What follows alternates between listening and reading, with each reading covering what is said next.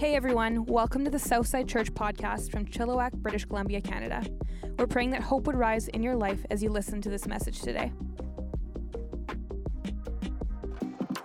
Hey, that's a great welcome.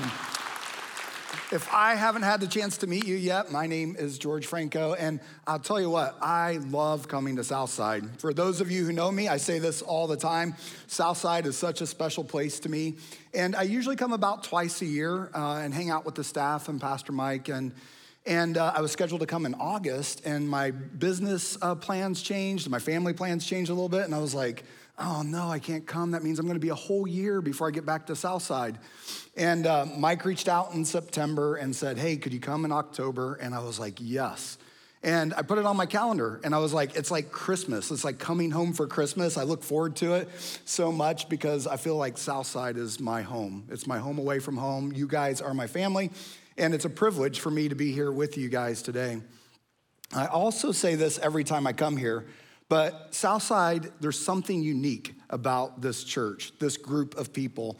And uh, every time I come, I feel like God's doing something really special here. And I don't know if you can feel it, but I've been to churches all over North America and around the world. And every time I come to Southside, I'm like, there's something going on here.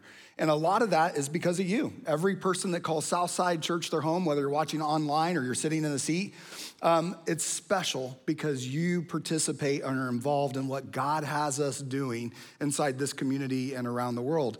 The other part that I think is a big special part of Southside are the pastors and staff of Southside. And so I've known Pastor Mike for a long time. We've been really good friends, but I've got to know all the staff. I've spent time with every one of them, and they're very special. And there's three things I love about your staff. One is they love Jesus, they're very passionate about who Jesus is. Two is they love you guys a ton. They invest and spend time with you every single week. And the third thing is that they love other people, other people that we haven't had the chance to meet yet, but will one day meet, hopefully soon.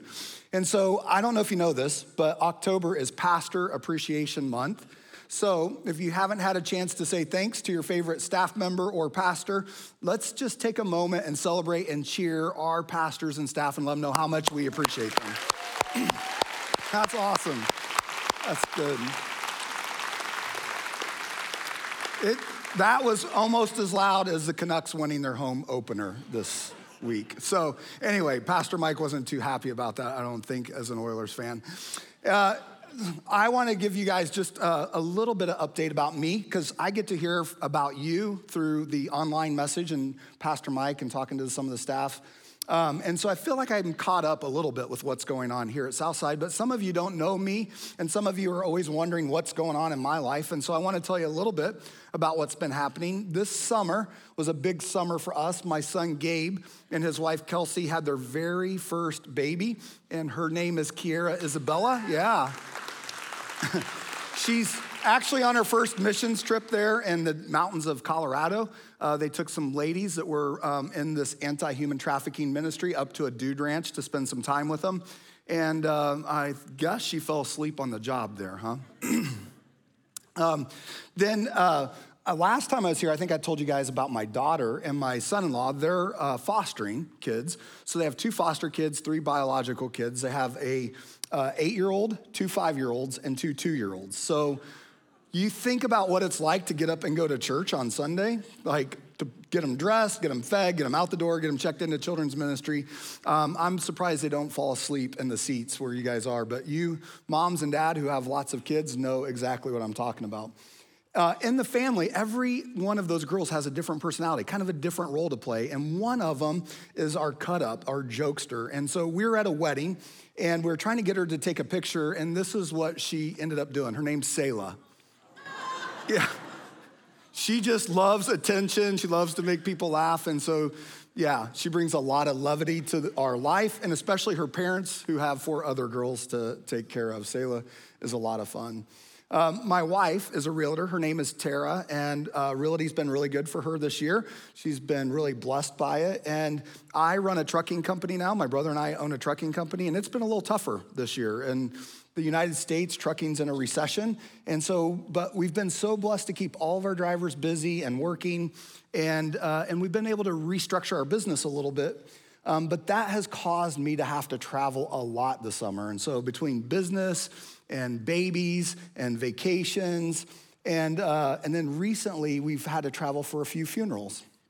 And uh, I was actually out in Fresno, California last week about this time for the funeral of my Aunt Mary. And here's a picture of her. Yep, this is my Aunt Mary. She was born in Durango, Mexico, moved to the States, met her husband, has a great family. But Aunt Mary, in April or May, was diagnosed with a stage four uh, glioblastoma brain tumor. And um, she's a lot of fun. Like you could probably see it by that picture, but everywhere she goes, she's the life of the party. Everybody loves being around her. When she comes into a room, it lightens and brightens up. And uh, she's like, she goes dancing, salsa dancing all the time. She, uh, she was in this women's social club that hung out together. She ran a preschool in the community. So all the high school kids know my Aunt Mary. Like, she's very involved. She goes down to the farmer's market, which is the epicenter of their town, and everybody knows her. And about a year ago, she gone in for a full checkup. Everything was good. And then uh, in April or May, she started losing her balance. And she's like, well, something's weird. And so she went to the hospital. Doctor came in, said, hey, it's super strange. I don't know what happened, but unfortunately, we're seeing this massive brain tumor in your brain. It's inoperable, it's untreatable, and it's so aggressive that probably in the next three weeks, you're gonna die. And my aunt went from like living life to its fullest, having a little balance issues, to all of a sudden, in a moment, life is coming to an end. Now, when we're faced with those type of things in life, we really come to grips quickly with what we think faith is. Like, is there really a God? Like, in the midst of terrible things, is there really a God? Does he care about me? Does he see what I'm going through? Would a good God put me through something so difficult and so bad? Does God actually hear my voice? Does he really care about what I'm saying? And does he respond to what is going on in my life? You know, when life is going really well, like when you're passing the test, when you get the promotion, right? When you get to buy a house finally, or you meet that special someone, who uh, gets you, loves you as much as you love them, everything seems good. In fact, it almost feels like we're kind of in control of life, like everything's going the way we want it to go. And it's really easy to believe that there's a God who's good and we can trust him because it's all good right now. But as soon as something turns bad and gets out of our control, something that we can't fix or respond to, it really forces us to think about what does faith really mean? Faith is really trusting in God and His goodness for us and all the outcomes of life, no matter what happens and when it happens in our life. And it's really hard to come to grips with that definition. So my cousin calls me, she says, Hey, my mom's got this tumor. And I said, Well, I'm, I'm gonna start praying because one of the things that I've learned in my life is that when trouble, when impossible things, things I can't control, I can't fix, it's better for me to draw close to God and begin to have a conversation with God about it. It's very similar to the song that we sang today. I sought the Lord and he heard and he answered. Is I want to go to God and I want to seek him out. And I know that he's listening to me, but I don't know exactly what his answer is going to be yet. And so I started praying this for my aunt. I said, God, would you please reveal yourself to my aunt every day? Let her know that you're present and that you're close by. God, would you show your goodness to my aunt by giving her strength and comfort and peace in the days ahead? God, would you show uh, the goodness of you to other people through my aunt's experience? Would other people know that you're a good God, even though my aunt is going through something terrible? And then I said, God, like I do, I really do believe that you're the God of all good things. Everything that's good comes from you, God. And at the end of the day, I trust you with the outcomes. That's a really hard statement to make. And at the end of our prayer, that I trust you, God, with the outcomes because we want our own outcomes. But so I started praying that prayer. I prayed it for day one and day two and day three and day four, and it turned into a week and two weeks and three weeks and into a month and two months and three months, four months. And then in month five, my Aunt Mary went home to be with the Lord. And sure, I would have loved for her to go six months. I would have loved for her to go a year. I would have loved for her to go five years. A miracle to me looked completely healed of cancer. But just because the miracle didn't happen the way that I wanted it to happen, the, the, the outcome that didn't happen the way I wanted it to happen doesn't mean that God didn't show up and respond and that God wasn't good to my Aunt Mary. I mean, let's be honest. It's really common that a person uh, with uh, uh, three weeks to live that would exceed the doctor's expectation of their survival rate by over seven times. I mean, it's really common with a person with an inoperable brain tumor would be able to eat and sleep perfectly fine for the rest of her life. It's common that she would keep her memory and remember all of her family members' names for the rest of her life. I mean, it's really common that a person with a stage four brain tumor who was supposed to die in three weeks would have a full quality of life all the way to the end of her life, to her very last breath. It's really common, right? None of that's common. Nobody can explain it. You see, when things turn impossible inside of our life, the God of possible shows up and does something extraordinary. And just because the miracle didn't look the way that I wanted it to look, didn't mean that God didn't show up in my aunt's life and show his goodness and kindness to her and to all of her family and the people around her. You see, I think that's a challenge with our faith sometimes that we expect or we're looking for or wanting or praying for God to work in a certain way. And when it doesn't happen the way that we want it to happen, we're not sure if God really showed up. And it reminds me of this principle called inattentional blindness. You guys might know about that. If you're in school, if you studied psychology, you might have read about this idea of inattentional blindness, but it's this idea that our brain plays a trick on us and that we see something in front of us. It, we see something in front of us, and then our brain also hides something else that's happening in front of us at the same time because our brain's focused on one thing, not necessarily on other things that are happening. So they tested this experiment. It was uh, 20 years ago ish. And uh, what they did is they got two sets of basketball players, one dressed in white jerseys, one dressed in black jerseys. And they gave the white team a basketball and they got a group of observers and they said, hey, you guys, we want you to count how many times the white jersey team makes passes, how many times they complete a pass. So they start the exercise. All the players are moving in and out of each other. The white team's making passes, the black team's just moving around. And they stop the exercise and they look at the group and they say, Hey, how many passes were completed by the white jersey team? And uh, some people nailed it. They gave the exact number right away. There were other people that were off in different directions. But what they found out is that wasn't the point of the test, the experiment. What they actually asked people after that was, uh, what, what different thing did you see happen during the basketball passing drill? And they're like, no, nobody really knew. Very few people ver- noticed anything at all. But what had happened is the testers had sent a gorilla mascot, a guy dressed up in a gorilla suit, walked right into the middle of the passing drill, stood there, beat his chest, waved his arms all around, but everybody was focused on counting the completed passes that they missed something else that was right in front of them. And so, what we're not focused on, we're not able to see. Inattentional blindness is what we're not focused on, we're not able to see.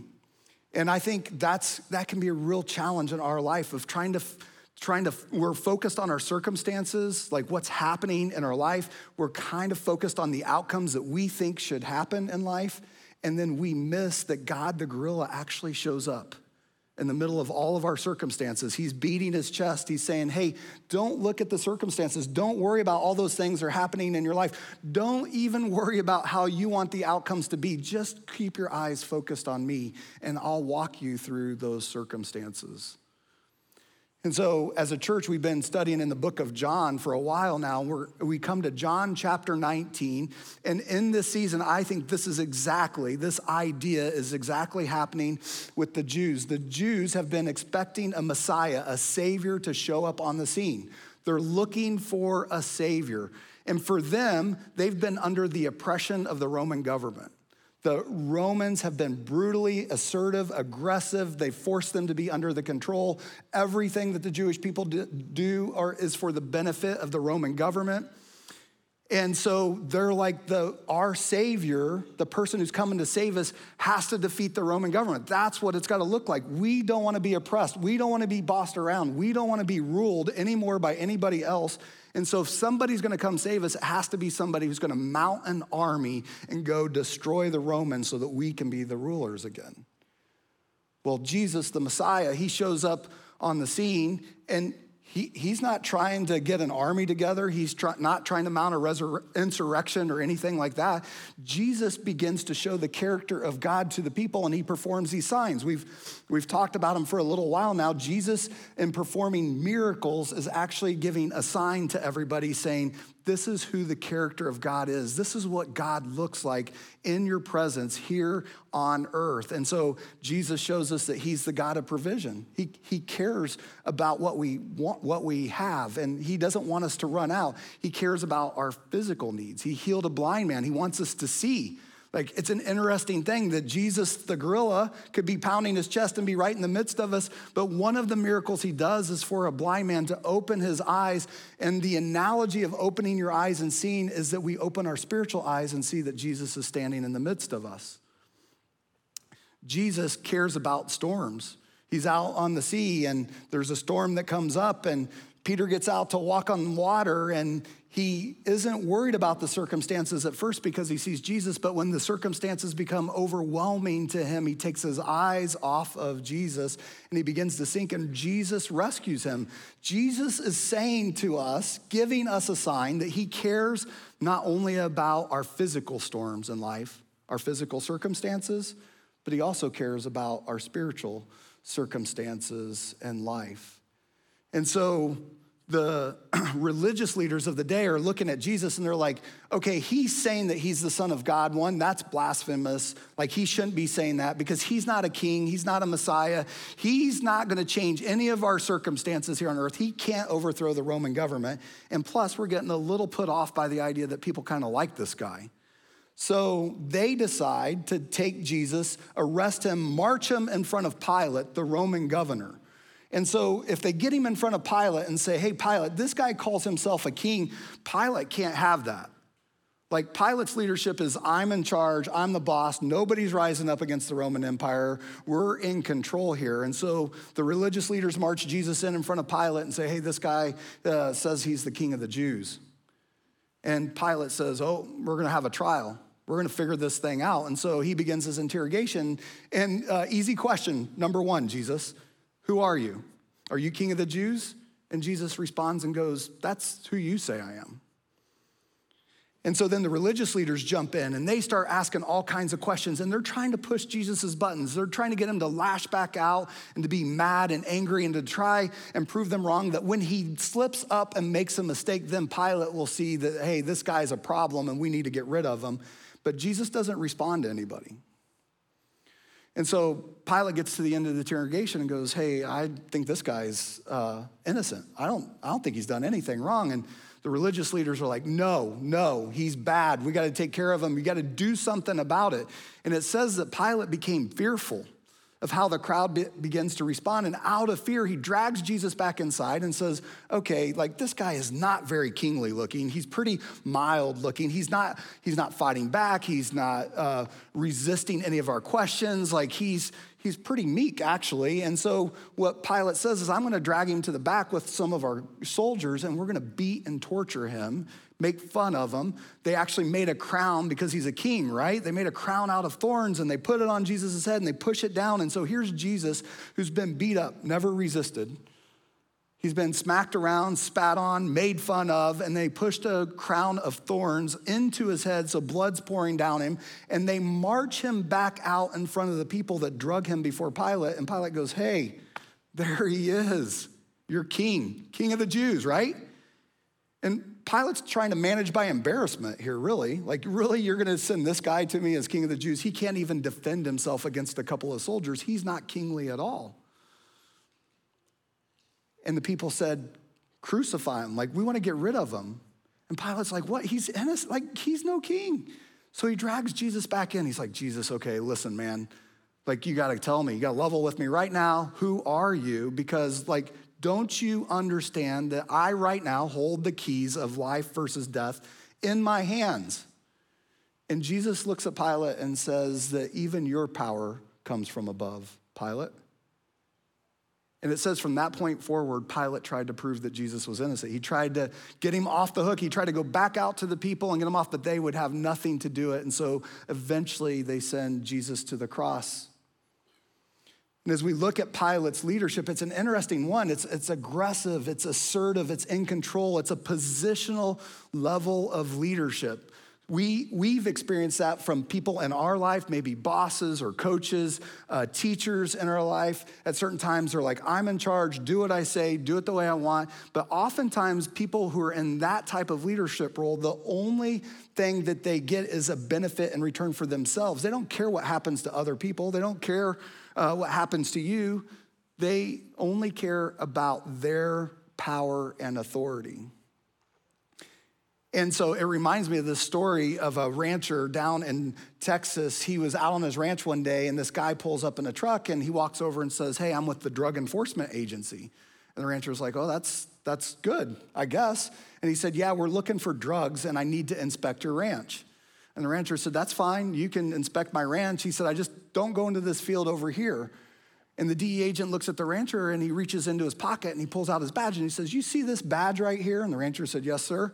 And he goes, That badge says, I have all authority. I'm in charge. I can go anywhere I want to go. You can't tell me not to go into that field.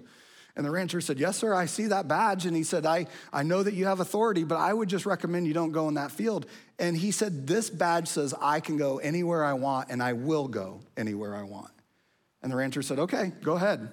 And so he goes about, the rancher goes about his work, the DE agent's um, walking around the farm, and then pretty soon the rancher hears the DE agent screaming and yelling.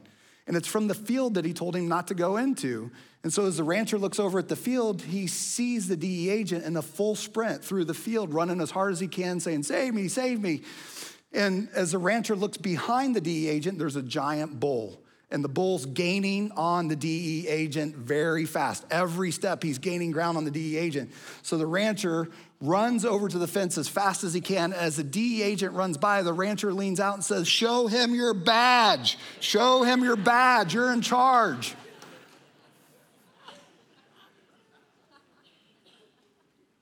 But that's how sometimes we think of power and authority. It's a positional role, it's strength and power. And you contrast that with Jesus' leadership in this moment, and we see something called meekness. And it's an interesting word, isn't it? Meekness. I asked someone the other day, I was like, hey, tell me what you think about meekness. And he was standing here like this, and he goes, and I was like, yeah, right, timid, shy, unassertive, right? We don't think of meek people as winners. In fact, if you look in the dictionary, they actually have weakness with meekness. But Jesus, shortly before he comes to trial with Pilate, he's preaching to a group of people and saying, hey, this upside down world of living in God's world, the way that we live with the power of God in our life, is much different than the way you live today. And meekness is actually strength. And when he says this, the word that he actually is using is a word that's called praeus, and it's, it's this idea in Greek of a broken stallion a stallion that's been bridled, a bit's been put in its mouth, and it's under control of something else. Well, I live in North Carolina, and there's a place called the Outer Banks. And uh, on the ocean, there's all these wild stallions that run. It's one of the most beautiful things you'll ever see. They're strong, they're powerful, they roam wherever they want to, they do anything that they want to. And it's just an amazing picture of beauty to look at.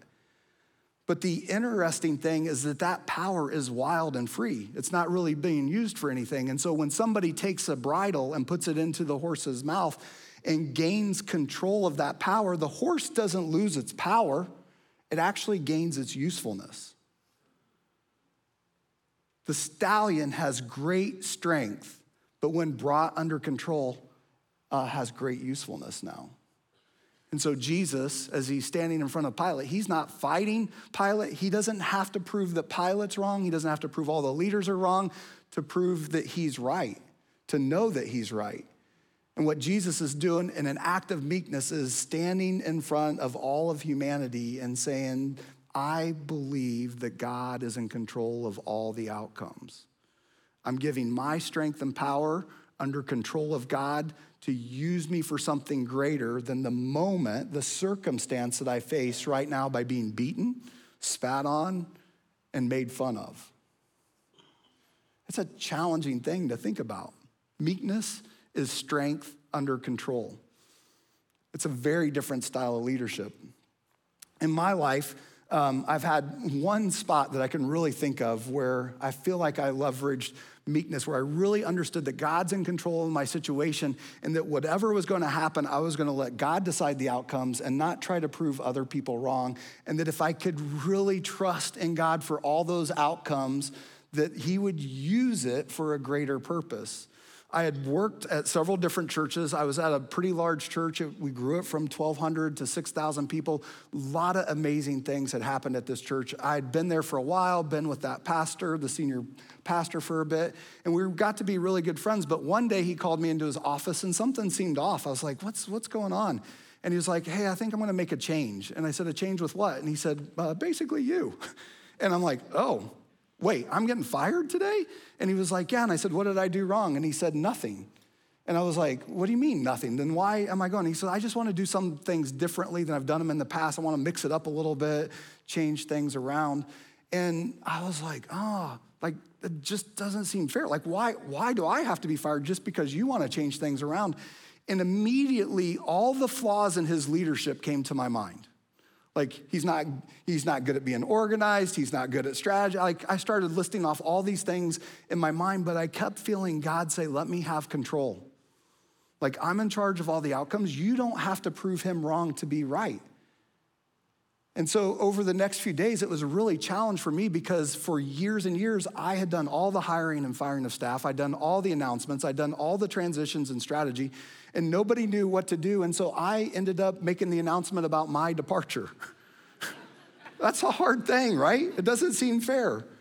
But while I was doing it, I felt like God kept pulling me closer and closer to Him, saying, I've, I've got the reins. It's gonna be good. We're gonna leverage your strength and power in this moment by being meek to have a far greater usefulness in life than just this circumstance. And so over the years, it's been amazing how God has used that moment in my ministry. Like it set up the people, it set up him for uh, to continue to lead people because there are a lot of people that uh, love him and follow him. I love him still, it, it, set up his staff to stay focused on reaching people in their community. It kept the church whole and kept them moving. But I could have stood up and proved everybody wrong. I could have made a big stir. I could have caused a ruckus. It would have been for anybody's, it would have been for anybody's benefit but my own, just to prove that I'm right.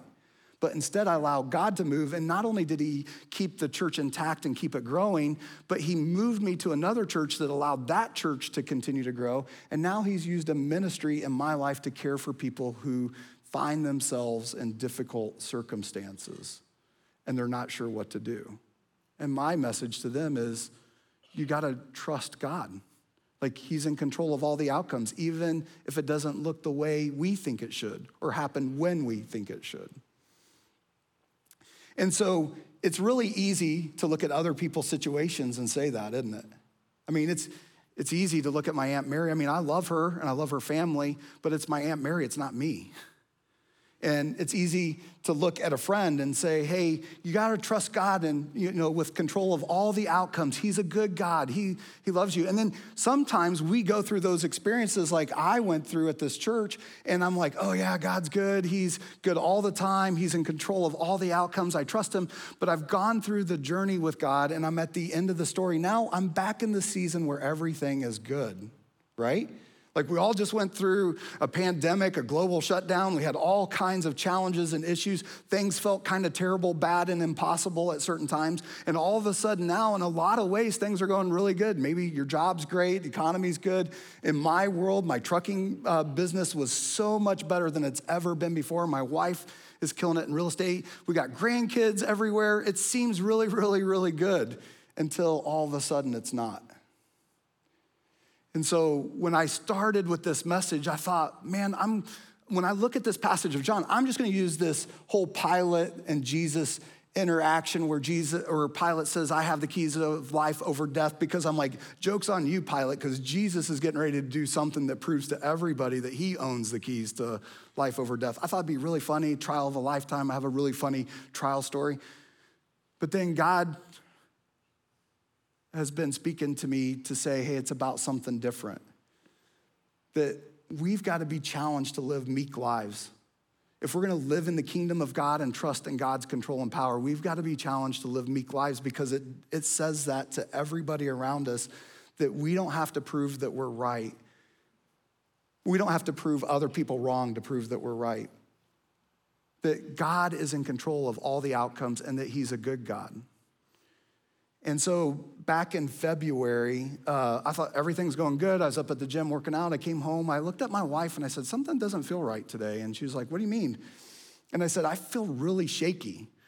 And uh, she's like, Too much coffee. Cut out Starbucks, no Tim Hortons. You know, you can't have coffee anymore. And I'm like, Okay.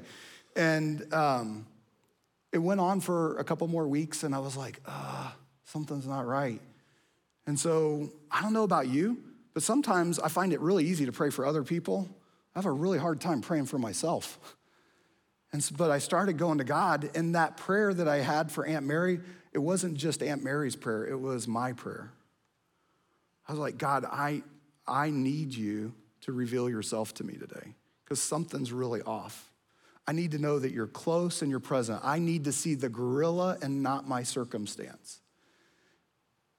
And God, would you show your goodness to me today by giving me peace and strength in these moments while I try and figure out what's going on?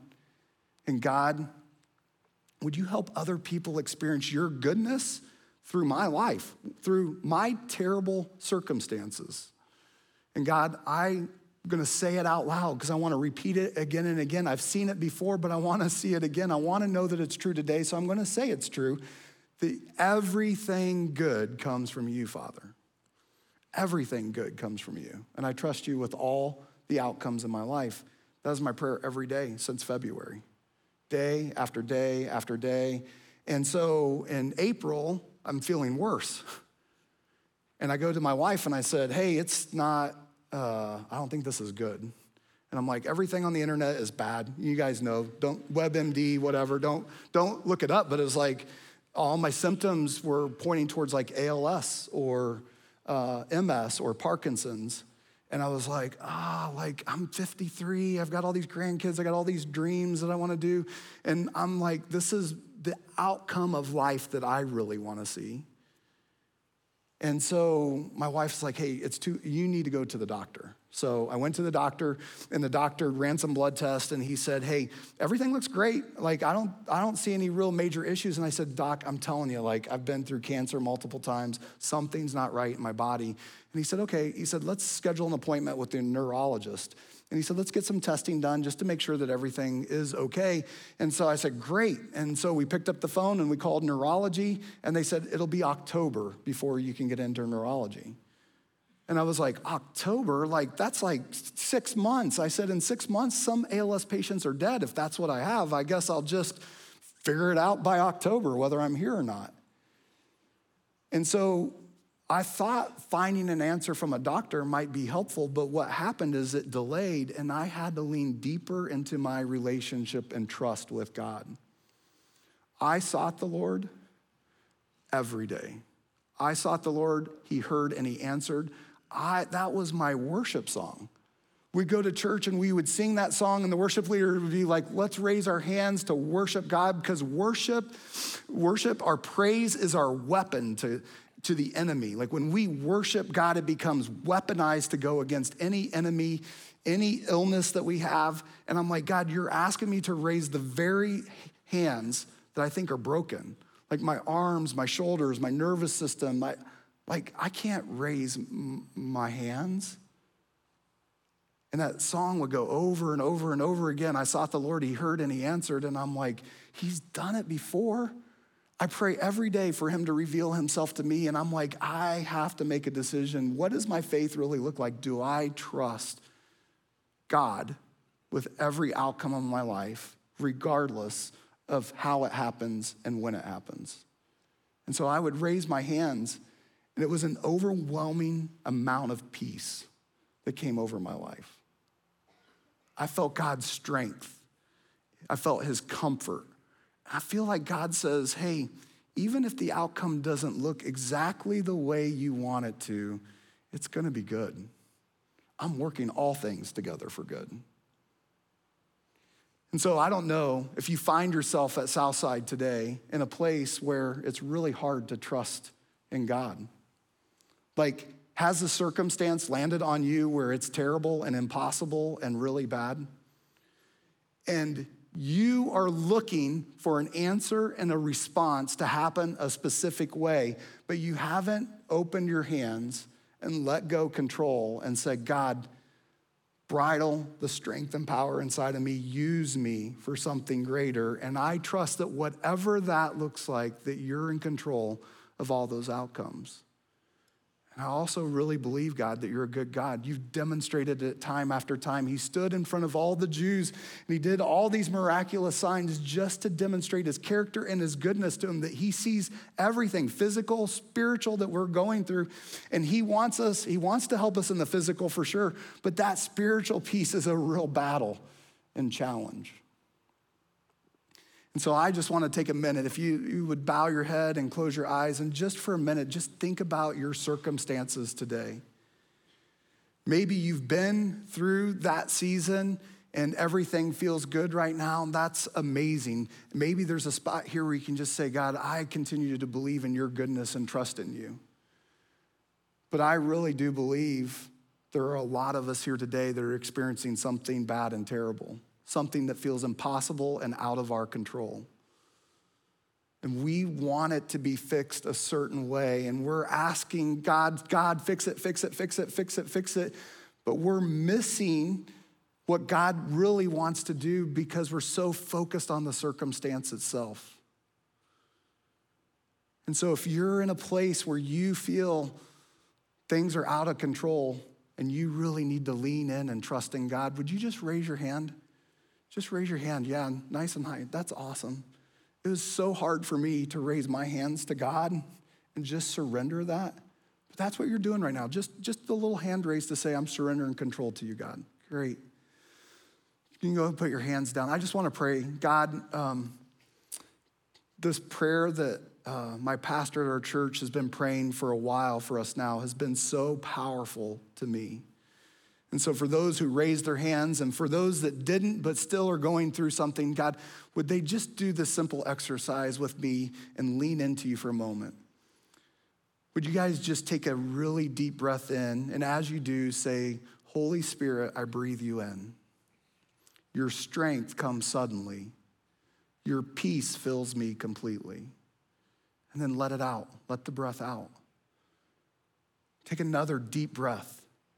Holy Spirit, I breathe you in. Your strength comes suddenly.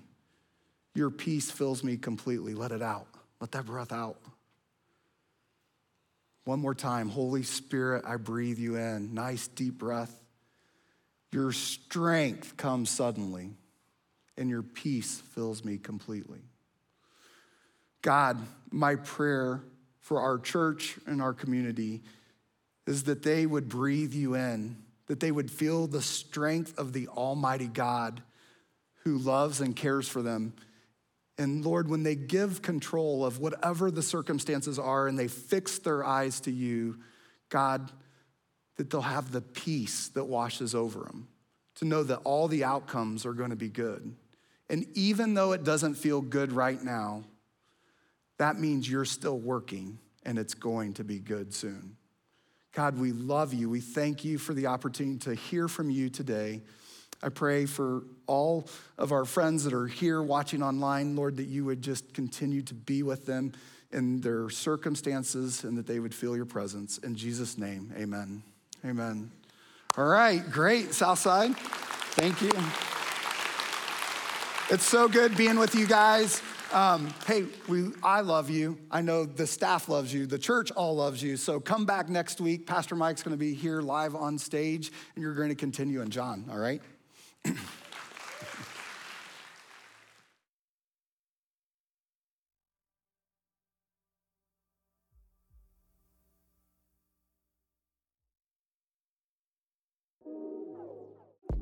Thanks again for listening. To hear more messages like this one, make sure to subscribe and check out our podcast channel for past episodes. And to stay up to date with all things Southside, follow at Southside underscore church on Instagram. We love you guys. The best is yet to come.